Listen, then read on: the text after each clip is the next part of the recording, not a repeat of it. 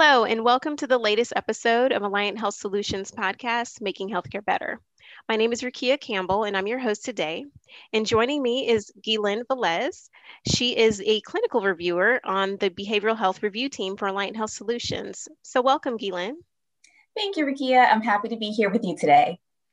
So, please share with us a little bit about your work with Alliant and what you do day to day. Sure. So, I am a LCSW, a licensed clinical social worker, and I've been with Alliant Health Solutions for just about four and a half years now. Mm-hmm. And as a clinical reviewer, I work with a team of other licensed behavioral health professionals, and we perform retrospective audits of behavioral health providers. Um, prior to joining Alliant, I worked in various settings. I worked in primary care, I've worked in community mental health and youth shelters. So I've been doing this kind of work for just over 15 years or so now. Wow. Awesome. Awesome. So, for those that don't know, we've had some episodes about Alliant ASO, but Alliant ASO is a division of Alliant Health Group, um, which provides commercial health plans, Medicaid, managed care organizations and private sector businesses with services and information systems to help them increase the accessibility and value of healthcare. Um, so their core messaging, um, again, under Alliant Health Solutions umbrella, is achieving the triple aim through better care, better, smarter spending, and healthier people. So today we're going to talk about the challenges of providing substance use services. Um, so to kick this off with just a little bit of stats, the National Survey on Drug Use and Health found out that in 2018, approximately 20 million people aged 12 or older had a substance use disorder in the past year, including 14.8 million people who had an alcohol use disorder, and even 8 million people who had an illicit drug use disorder. It's estimated that 2.7 million people had both an alcohol use disorder and an illicit drug use disorder in the past year. And then in 2018, an estimated 21 million people age 12 or older needed substance use, substance use treatment in the past year. So, Guylene, let's start with the basics. What is substance use disorder? Before I answer that, I think the first thing I have to say is that before someone is diagnosed with a substance use disorder, there should be a very comprehensive assessment, right? That looks at the whole person not just an assessment of the substance that's being used, but really an assessment of the many factors that are impacting that person and contributing to substance use. So there's certain diagnostic criteria that has to be met, but without getting into too many specifics, basically, substance use disorder means that there is a pattern of continued use of one substance or multiple substances and that use continues despite having pretty significant problems related to the use of that substance. So, whatever the substance is, it's now being taken in larger amounts, it's being used more frequently. There's a lot of time spent getting the drug, using it, and recovering from whatever the effects of that drug might be. You're also going to see problems in meeting your responsibilities, whether that's work or school or family, these things are now impacted by substance use. Um, so, one of the ways that I explain substance use disorder is to think of it as, um, as an umbrella term, right? So, under the umbrella term of substance use disorder, you have different classes of substances. So, some of those classes are alcohol, opioids, sedatives, and stimulants, right? Not a complete list, but that's just um, some of the classes. Then within each class, we look at severity.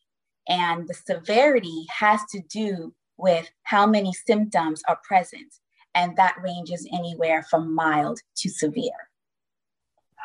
Got it. So there's so many types of different substance use disorders and different severities for each as well. Mm-hmm. So what's the best treatment? Is there kind of a one one basis of treatments treats all or is it kind of individualized? Right. So I love that question because I'm so passionate about this. Um, what may be the best treatment option for one person may not be for the next person. Treatment really has to be individualized um, and tailored to the needs of each person.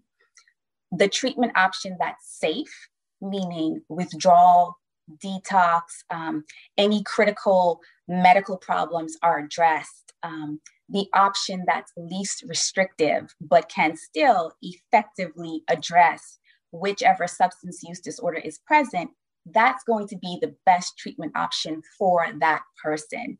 Uh, there really is not a one size fits all approach. The care has to be individualized.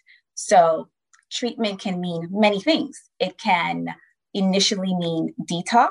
Um, the symptoms can be so severe that detox needs to be done under medical supervision. Treatment can mean residential inpatient kind of care for a while, or it can mean outpatient. Um, and with outpatient, there's a whole range of treatment options that vary in how often treatment services are provided and what type of treatment is also provided. Mm-hmm. That also includes individual counseling, family counseling, group counseling, there's recovery coaches there's so many different approaches and, and very important parts of treatment. Um, there's also options like mat which is medication assisted um, treatment and that's also an option. Awesome. So that's nice to know that there's different options just depending on the best um, best treatment for each person that's having having the challenge. Mm-hmm. Um, so, has it always been like that? How has treatment of substance use disorder changed from from years past? There's been a lot of changes. Um, so, right now, best practice approaches have really moved away from predetermined fixed length of stay service types the approach now is much more focused on what is the best for the individual. And that is oftentimes a different length of time than a program may have offered in the past. Or what we see a lot of the times is that it's a combination of different types of services. Um, the ASAM criteria, which is um, the American Society of Addiction Medicine, lays out different levels of care based on certain criteria and information obtained from the assessment. And one of the most important aspects of the ASAM criteria is that um, it identifies treatment options along a continuum based on severity of symptoms and intensity of services. And we should be able to move along that continuum based on changing needs and progress mm-hmm. rather than what it used to be, which was a length of time in a particular program. Got it. That makes sense. So, what are some of the stigmas or preventive factors that now stop people from wanting to seek out treatment? Yeah, um, you know, I think I think we have definitely come a long way in how we think about substance use and mm-hmm. just our overall approach to behavioral health in general but there is still stigma related to getting behavioral health care, mm-hmm. especially substance use treatment. And even more so when medication is used as part of treatment.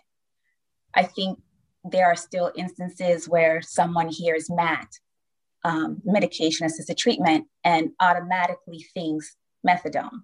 Mm-hmm. And a lot of us have heard, oh, well, that's just replacing one drug with another. It's not really treatment because you're still taking something every day. You know, I'd like to think that we are really getting away from those kinds of things, those kinds of thoughts about MAT, but there's still a lot of education needed about this treatment option. Mm-hmm. Um, MAT is a treatment option that uses medication to treat a substance use disorder, primarily you know, medication is used in treating opioid use disorder, but it also can be used in alcohol use disorder, for example. Mm-hmm. Um, medication addresses the physical dependency to certain drugs, things like withdrawal symptoms, cravings.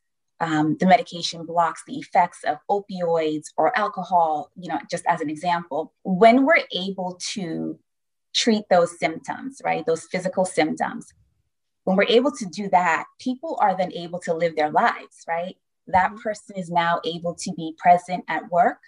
It helps keep families together. That parent is now better able to fulfill whatever responsibilities they have in their lives. Um, you know, and I can't stress enough that the medication is just one aspect of treatment. Mm-hmm. Uh, the counseling, the different types of therapies, the case management services are all really important pieces of MAT because unless those underlying things, those underlying stressors, risk factors, if those things aren't addressed, we're not really treating the whole person. And if we're not treating the whole person, we're not going to be very effective. Absolutely. That makes total sense. So, Lynn, you've talked about how um, some some really you've covered some really great ground here with talking about um, the definition of substance use disorder, um, the stigma surrounded around it, um, how some folks are hesitant about moving forward to seek treatment with providers. Um, so let's move forward a little bit. Let's say someone has accepted, okay, I have a challenge, I need some help, and they move forward with working with a provider what are some of the challenges the providers see on their side with working with with their patients sure um, i would say i think one of one of the challenges that we see a lot and something that's pretty detrimental to those in care is providers being able to provide collaborative care mm-hmm. and what i mean by that is you know, having the ability and the resources to have a treatment team that meets regularly, that's um, where there's constant communication and there's accountability to consistently review and update treatment plans as things change. Why I say that this is one of the biggest challenges providers face is because when we audit providers um, in our work at Alliant, this is something that we often see when we do these audits, we see that there's sometimes a disconnect between what's on the treatment plan and what's actually being provided. So sometimes we see that uh, problems identified in the assessment are not always addressed in treatment. Mm. Oftentimes we see, you know, notes from the counselor followed by a note by, let's just say a note by the case manager or the physician. And it's clear that something has not been communicated and the treatment team isn't on the same page. And things like that really impact individual outcomes. Mm-hmm.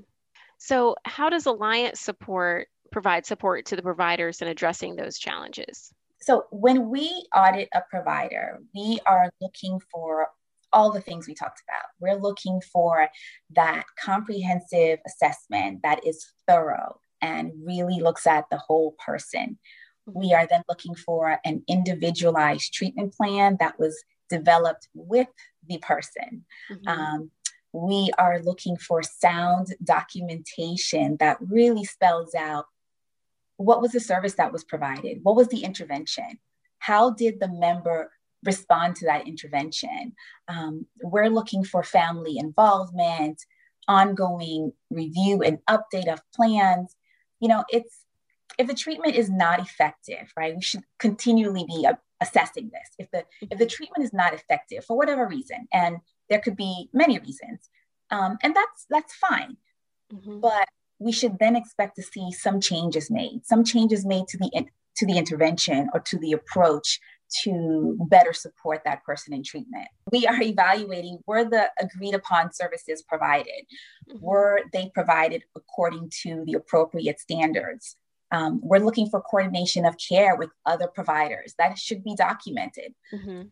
You know, in addition to all of those things, we also assess for quality of care concerns. Were, were there safety issues addressed? Were the services that were provided the most appropriate? And we look for these things because we know that research has shown that these are some of the things that really contribute to the best possible outcomes. Mm-hmm. That's good. And it's really the best outcome, not even just for the provider um, with their record keeping and uh, patient tracking, but also definitely for the patient. Um, Absolutely. Um, that's receiving the services. That's great. Mm-hmm. So, what are the five things that providers can do to prevent or improve their processes when working with substance use disorder providers? Five things. Okay. Mm-hmm. I would say the first thing would be to be competent and current in substance use disorder treatment. Mm-hmm. Stay up to date on effective strategies, interventions, engagement skills, because the better informed we are, the better we can help our clients. The second thing would be to coordinate care. We can't provide whole person care if we are operating in silos. We have to be mm. on the same team and communicating with each other. Mm-hmm. The third thing would be to remain flexible and um, adaptable in treatment. As things come up for our clients, we may have to make treatment changes because that's what's in the best interest of the client. Think about the continuum. Mm-hmm. Um, we might have to have a little bit of this approach and a little bit of that approach because as things change, we have to change to best meet the needs of our clients. Right. The fourth thing would be to create good documentation practices. Mm-hmm. Things like completing your documentation as soon as possible, um, making sure that your intervention and the client response status of goals and objectives is clearly documented. Mm-hmm. Um, and the fifth thing would be to advocate, not just for those who work in substance use disorder, but really for all of us in this behavioral health space. Advocating for our clients is a big piece of what we do, and that's something we just have to continue doing. Absolutely. Absolutely. That's great. So, in what would you say would be um, you know the summary the overall focus of, of what it is that alliant aso does when working with um, health plans overall our goal is to make behavioral health care better right mm-hmm. our focus is on assuring that quality behavioral health care services are being provided and that individuals receiving substance use disorder services are well cared for that is our ultimate goal Awesome. So, if a provider is interested in receiving Alliant ASO services, how do they reach out to you? Okay, wonderful. I would encourage anyone to visit our website, which is alliantaso.org. That's A L L I A N T.org. Um, on the site, there is a lot of information about just more about who we are um, and what we do and just how we tailor our services based on whatever the need is. Um, you can also contact our Director of Operations, Angela Farrow. That's um, angela.fero at alliantaso.org. Awesome. Awesome. Well, thank you so much for joining me. It's really been a pleasure. Thank you for having me, Rakia. All right. And thank you for tuning in to another episode of Alliant Health Solutions Making Healthcare Better podcast.